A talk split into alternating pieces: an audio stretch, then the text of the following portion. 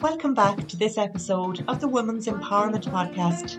My name is Dolores Andrew, and I'm a holistic life coach and corporate wellness trainer. In this episode, I'm delighted to talk to Nicola Wolf about all things menopause. I hope you enjoy. Hello, and welcome back to this episode of the Women's Empowerment Podcast. I'm delighted to have uh, Nicola Wolf on as guest today. And I think that this is, well, I know it's a conversation that that a lot of us women will enjoy. And in fact, it's a conversation that Nicola really wants to have with the world. Nicola has a background in nursing, education, and mental health. And she's also the creator of Menopause Maze, which supports women on their perimenopause and menopause journeys. Now, Nicola, I know that you're a passionate advocate for empowering women to take proactive steps to optimize, optimize their own physical and mental health during this stage of our lives because as women, we're going to go through it. We're all going to go through it. And the more clarity that we can have for ourselves, the more actively we can be involved in our own healthcare decisions, armed with the correct information. Nicola, you're welcome. Thanks. Thanks very much, Dolores. I'm delighted to be here and thanks for giving me this opportunity to talk about a topic like that that you said I am passionate about. Um, I it pro- it came from the fact that my own journey uh, so far into menopause surprised me.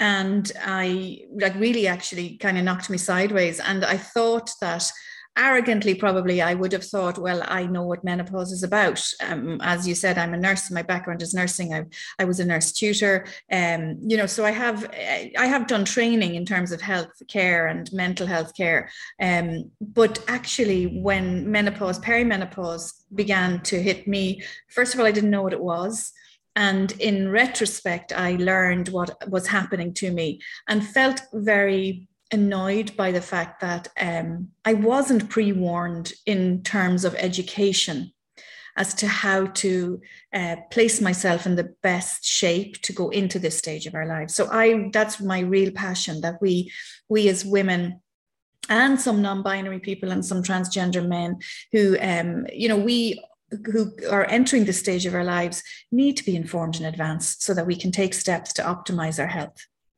Absolutely, Nicola. And, you know, I think, isn't it, we can definitely have more empathy when we've gone through something ourselves. I know that for a fact from yes. the, the, work I do as a coach. So, you know, I mean, the way you talk about and the way you um, educate people is about really realizing that, and I learned this from um, from from hearing you speak on another podcast, is how important the hormones are like estrogen being a master regulator of our brain. Yes. And you talk about us having estrogen receptors all over our body. Can you yes. take us on a little that journey of the yeah of the so, hormones? Of course, because hormones are fundamental. I mean, hormones is why we uh, are, are at times struggling with the this stage of life. So the three key hormones are estrogen, progesterone, and testosterone. And I think we are all, by and large, quite familiar with those. It's not like uh, it's not a word we haven't heard for most of us. So we know that um, estrogen is known as the female hormone. Um, testosterone actually is known as the male male hormone. Although we actually produce more testosterone when our ovaries are functioning, we produce more testosterone than we do estrogen, which surprises a lot of women. So testosterone is equally very important, and progesterone is the like the pregnancy hormone. So estrogen is uh, important in terms of you know getting those eggs uh, released in our ovaries and so that we can um, you know carry a baby uh, or fertilize an egg and carry a baby. Progesterone strengthens the length the lining of the womb so that the pregnancy is secure. And then testosterone fun- functions in lots of ways including our bone health and our muscle health and our mental health. But estrogen really is um, it's, it's extremely fundamental to us in terms of how we function and how well we feel. And you literally could go through every system of the body and determine um, estrogen's relevance. So, it, from everything from how our hair is, like in, in perimenopause, you might notice a difference in your hair. For example, I probably realized in retrospect that when I suddenly needed to use conditioner in my hair, that was because of my hormones changing and my loss of some estrogen. My skin changed, um, my nails change, how I how strong I feel changes. So the, there's it literally is a case that those hormones function how we uh, feel physically and feel mentally. So symptoms like uh, hot flushes and night sweat they're because our hypothalamus in our brain needs estrogen. And because it's not getting enough estrogen um, our balance system around temperature control is a bit uh, goes a bit skewy and we can't control temperatures as readily. So it takes very little to send us into a hot flush. Uh, for example another common symptom is um, brain fog and difficulty concentrating.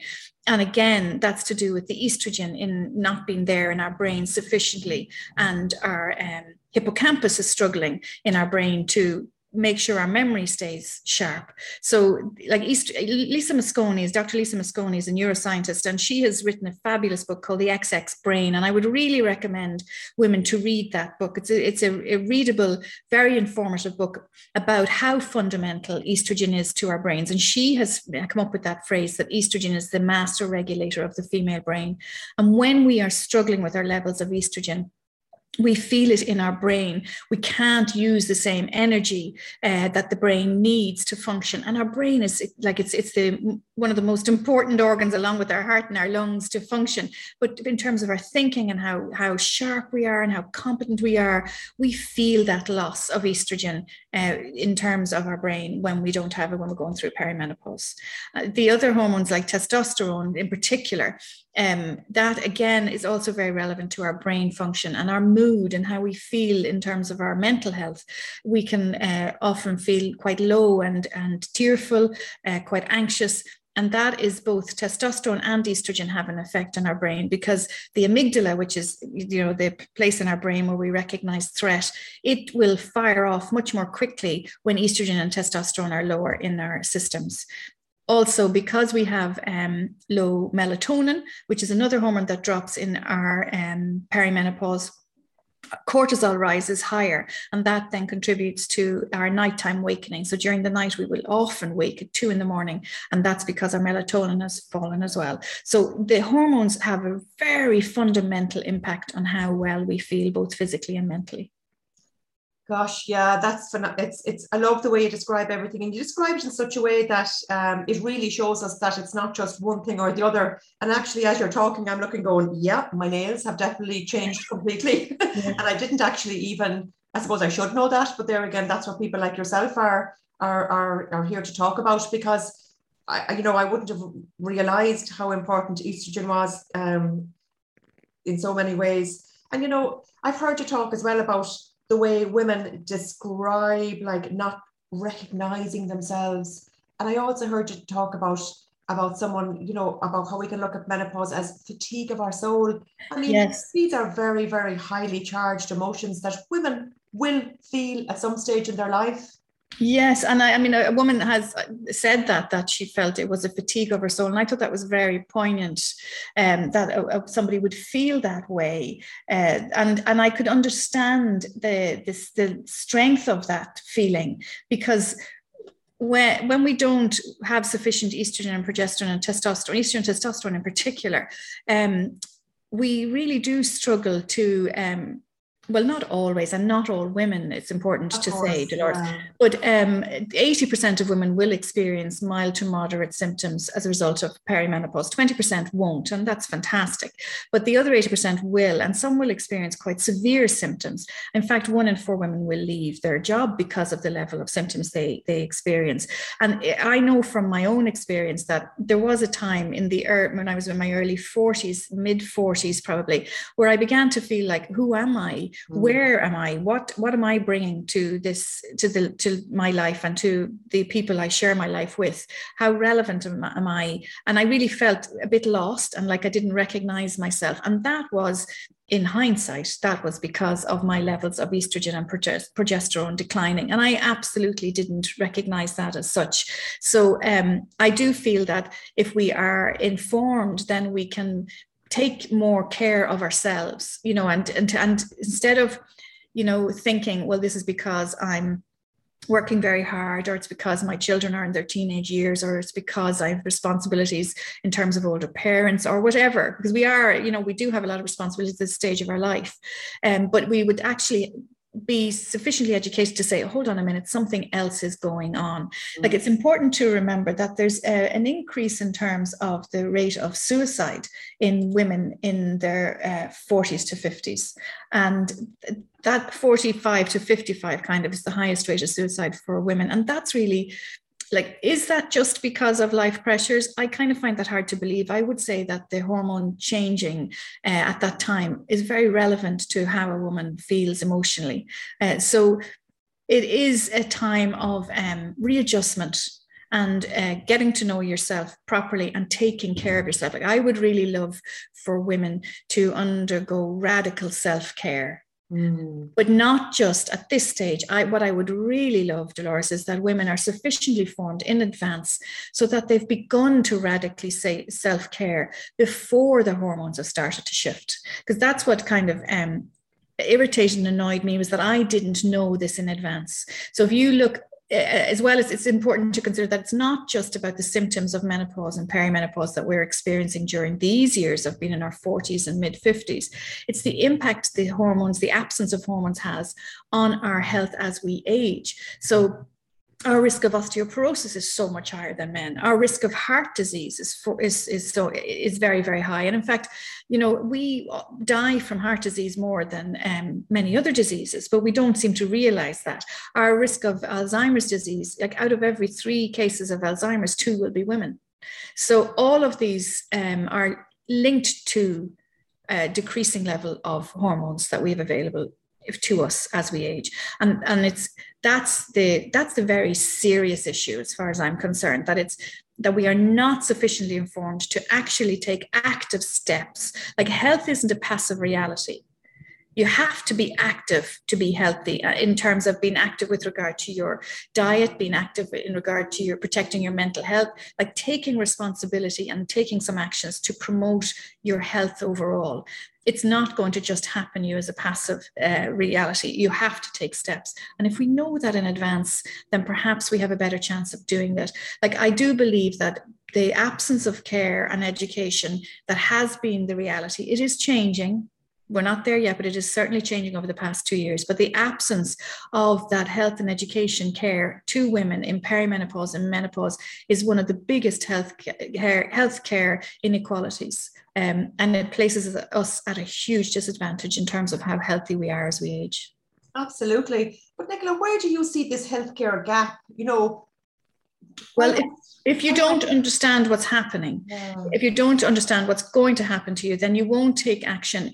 We should really be taking action in our 30s. So we should be looking at well, what am I eating? How, uh, you know, am I uh, exercising sufficiently? Am I doing weight bearing exercise? Am I um, you know, keeping my uh, brain ticking over? Am I engaging in sufficient social contacts? Am I learning new stuff? Like it, it really should be a plan, Dolores, you know, a proper plan. And uh, who would you suggest that, like, this is the thing, you know, let's say we go into our doctor and the doctor's a, a male and no disrespect to doctors. I mean, doctors are absolutely wonderful. Hmm? Do you think that there's a gap there somewhere that maybe a doctor wouldn't um, be as familiar with all these symptoms that a woman will go through, or am I being a bit naive saying that? No, you're not being naive. Doctors don't have to undertake any training in menopause. Okay. Now, and that just even that one statement, there's this affects more than 50% of the population. Yeah. And yet, doctors do not have to undertake specific training with regard to menopause in their undergraduate training. GPs have to elect to take a separate module. Now that is going to change and it is changing. Um, but it means that women going in to a GP might and, the GP might know them very well. The GP GP is very likely to be very excellent. But um, if I go into a GP saying I'm feeling really tired, I am feeling quite low and tearful, um, really at times feel overwhelmed and not quite sure what to do. Up until now, uh, and with some GPs still now, I am very likely to leave that surgery being prescribed an anxiolytic or an antidepressant. Mm. And they are exactly not to, to be prescribed to um, women who are through perimenopause and menopause who haven't had a previous history of depression or anxiety. So, obviously, if I've had a history of that, then that's a different situation. But if I haven't had a history of depression or anxiety and I go in giving those symptoms, then the GP should be thinking, I wonder, could you be perimenopausal? And the NICE guidelines, the National Institute of Clinical Excellence in the UK, have developed a set of guidelines a couple of years ago now on the most appropriate treatment pathway for women who are perimenopausal and menopausal. And they state very clearly that anxiolytics and antidepressants are not an appropriate prescription for women in that, in that bracket who are experiencing symptoms of anxiety and depression and yet we're very likely to be prescribed those. Even still, Dolores, they're quite likely to be prescribed. So, and or else if I, if I go in, for example, and say, I have extremely itchy skin. It's driving me nuts. I'm scratching at all the time at night. I'm causing my skin to bleed. I feel like I've got insects crawling under my skin. I'm likely to be prescribed, you know, a steroid cream or a referral to a dermatologist when actually that's about estrogen. Wow. I mean, that is huge because what I think including myself, what what sometimes can happen, and actually you talk about a niche, is that we go on Google. Yes, and we, Google as our doctor, and we can be, become very uh, scared by what we can read about things like having an itch under your skin. Yes. Yeah. And so there's lots of things, there are really lots and lots of things where you would see um, the healthcare provision being somewhat inadequate in that regard. So, for example, a huge set of um, symptoms called the genitourinary syndrome of menopause um, happen in an awful lot of women who are perimenopausal and menopausal. And in fact, that this set of symptoms often don't get better, they get worse, unfortunately. And as a result, you will see a significant number of women perhaps presenting to their GP talking about having to go to the toilet very frequently, maybe missing the toilet and, and being incontinent, wetting themselves, um, uh, feeling that they are, are, experiencing repeat urinary tract infections and having to go on repeated doses of antibiotics, when very likely all of those symptoms are because of lack of estrogen. And so, like there are there are women in nursing homes, for example, many many older women in nursing homes who have repeat urinary tract infections um, and who aren't on HRT and aren't prescribed local estrogen and are on repeated antibiotics. And that adds to the UTIs, urinary tract infections. Uh, uh, they that can add to a confusion an older person is experiencing. Any imbalance in your overall health adds to that confusion. So UTIs are often the cause of an increased level of confusion in uh, older women in nursing homes, for example. But actually, a prescription of a local estrogen, if not, if they weren't on HRT already, the prescription of the local estrogen could be the much more appropriate treatment of that, but that's rarely used. Wow, isn't it so wonderful that uh, that I love the fact that you're doing it with your nursing background because I mean there's lots of people, lots of wonderful um, menopausal healthcare or coaches, let's say, but I think with your nursing background just gives that because that's such an interesting statistic about nursing homes because that's a journey that and you mentioned that very important point a lot of times when a woman is at this time of her life when she is going through the menopause i shouldn't snigger because uh, mm-hmm. i've been there myself it's like you're you're also going going through the merry dance of walking your child through their initiation into Absolutely.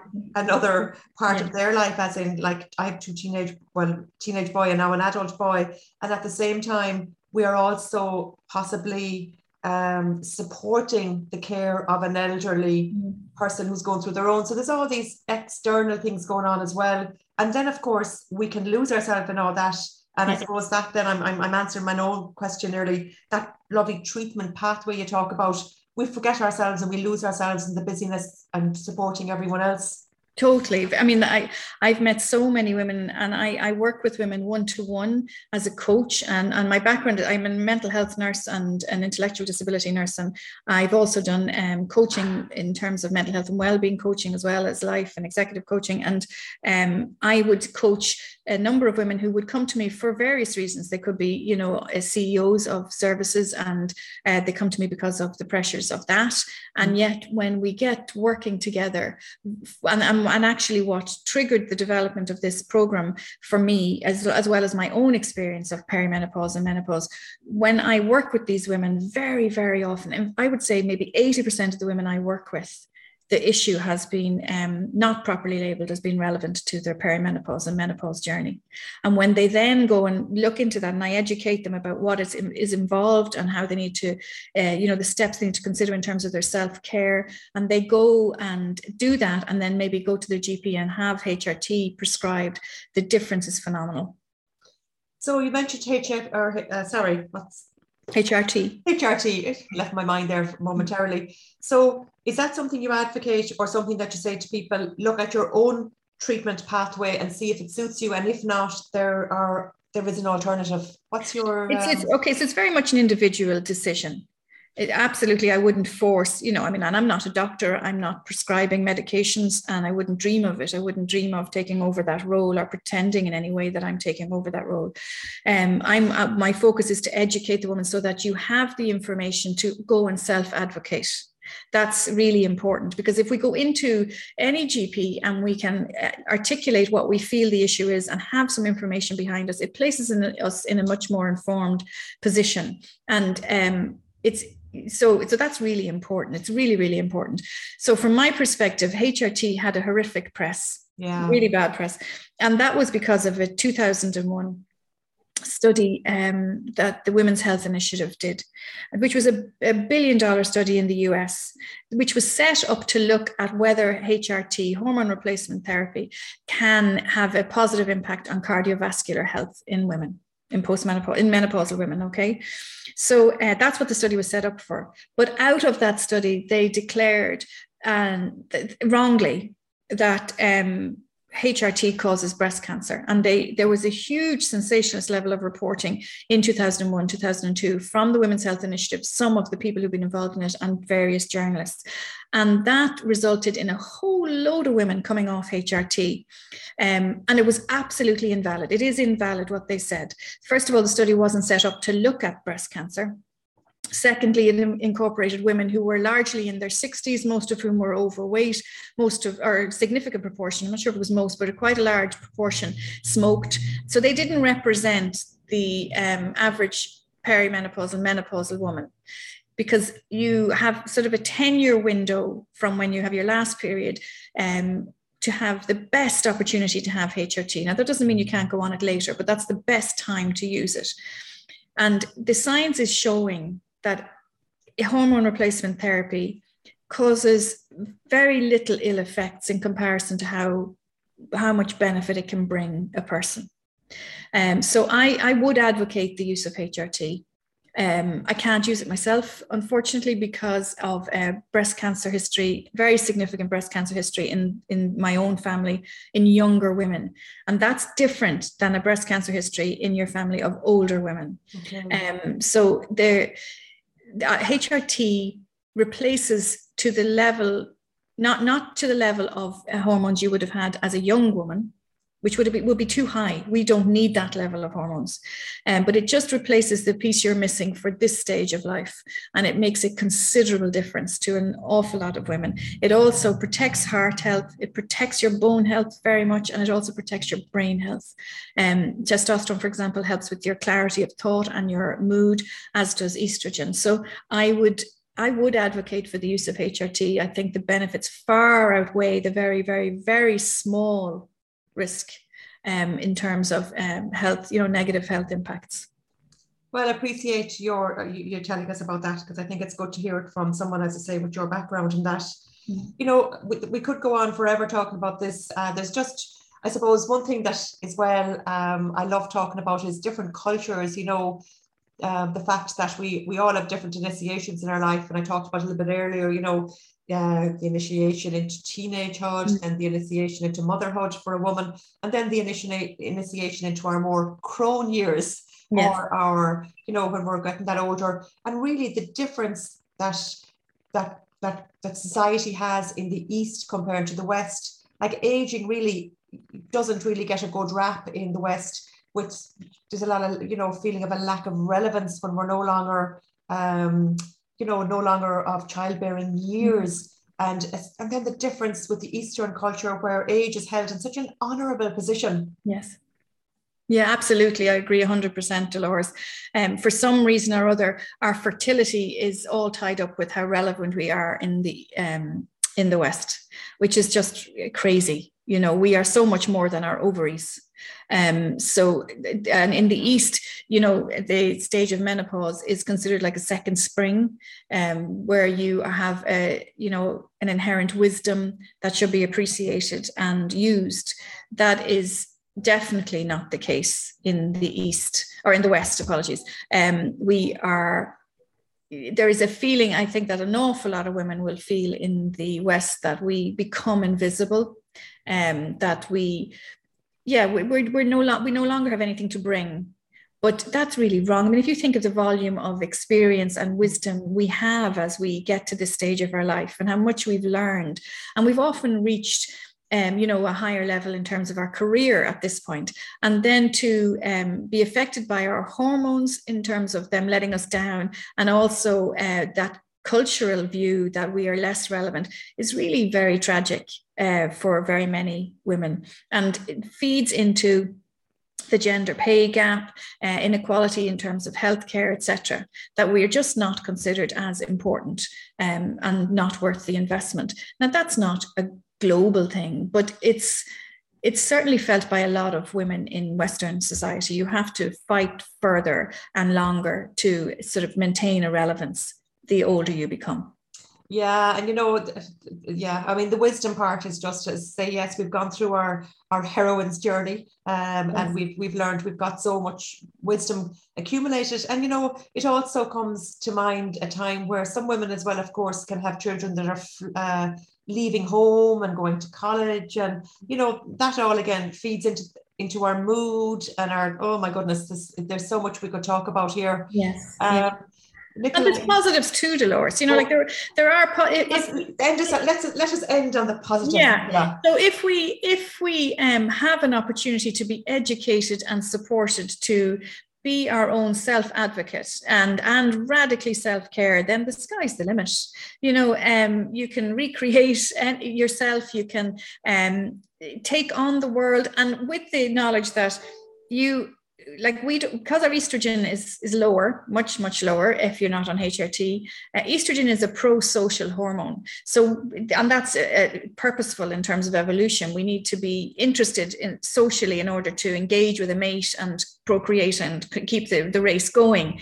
But if uh, if we don't um, have the, that level of estrogen anymore then we don't have the same care in terms of um, you know we're freer in with regard to you know not being so bothered what people think of you. You know mm. pushing yourself out there and saying well this is what i want to do. Um, i'm not really going to be constrained by other people's perceptions. And that's a great freedom to feel this is my time.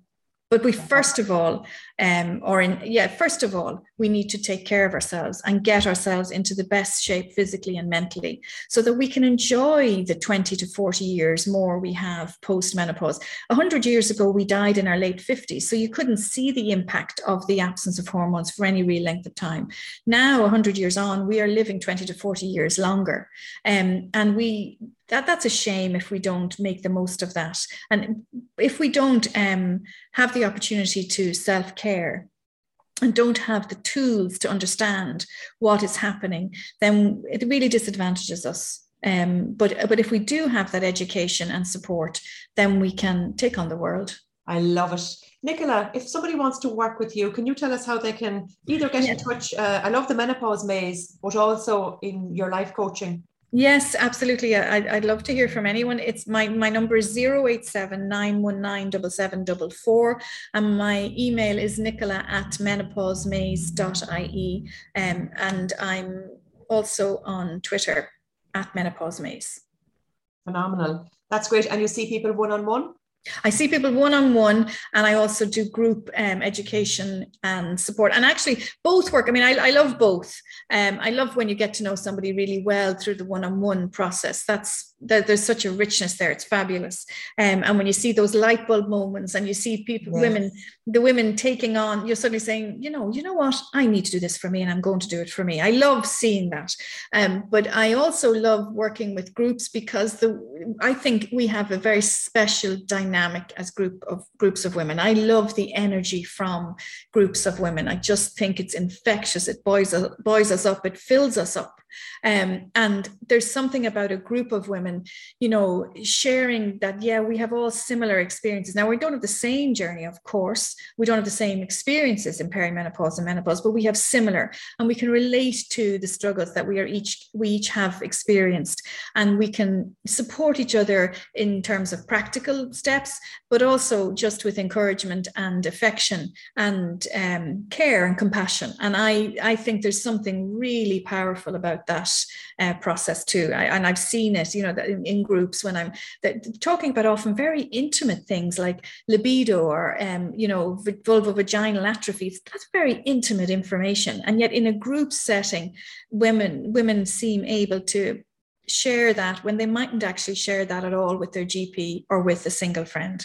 They they are able to share that you know these are the struggles i'm having and what can i do? And they learn from each other. So both individual and group work is um, very useful and it, it just equips the woman to decide to take care of herself. I mean i, I was working in a group recently and one woman said to me um, that's it she said. I'm actually going to make a person-centered plan for me. Love so I thought, yeah that's great person centered plan. I must take that down. I love that. Yeah. Nicola, that's absolutely fantastic. And I'm so looking forward to continuing this conversation with you in relation to women in the workforce for yes. my corporate wellness part of me. So absolutely. yes, because I think that's a huge conversation that many women will, will will enjoy hearing as well. So I will put the links to all of our conversations um, on my website and all that. Nicola, thank you so much for giving up your time and speaking us to us today and informing us how we can take a more active uh, role in our own healthcare for something that we all go through. Thanks for listening to this episode of the Women's Empowerment Podcast. If you want to connect with me, you can do so at my website, doloresandrew.com.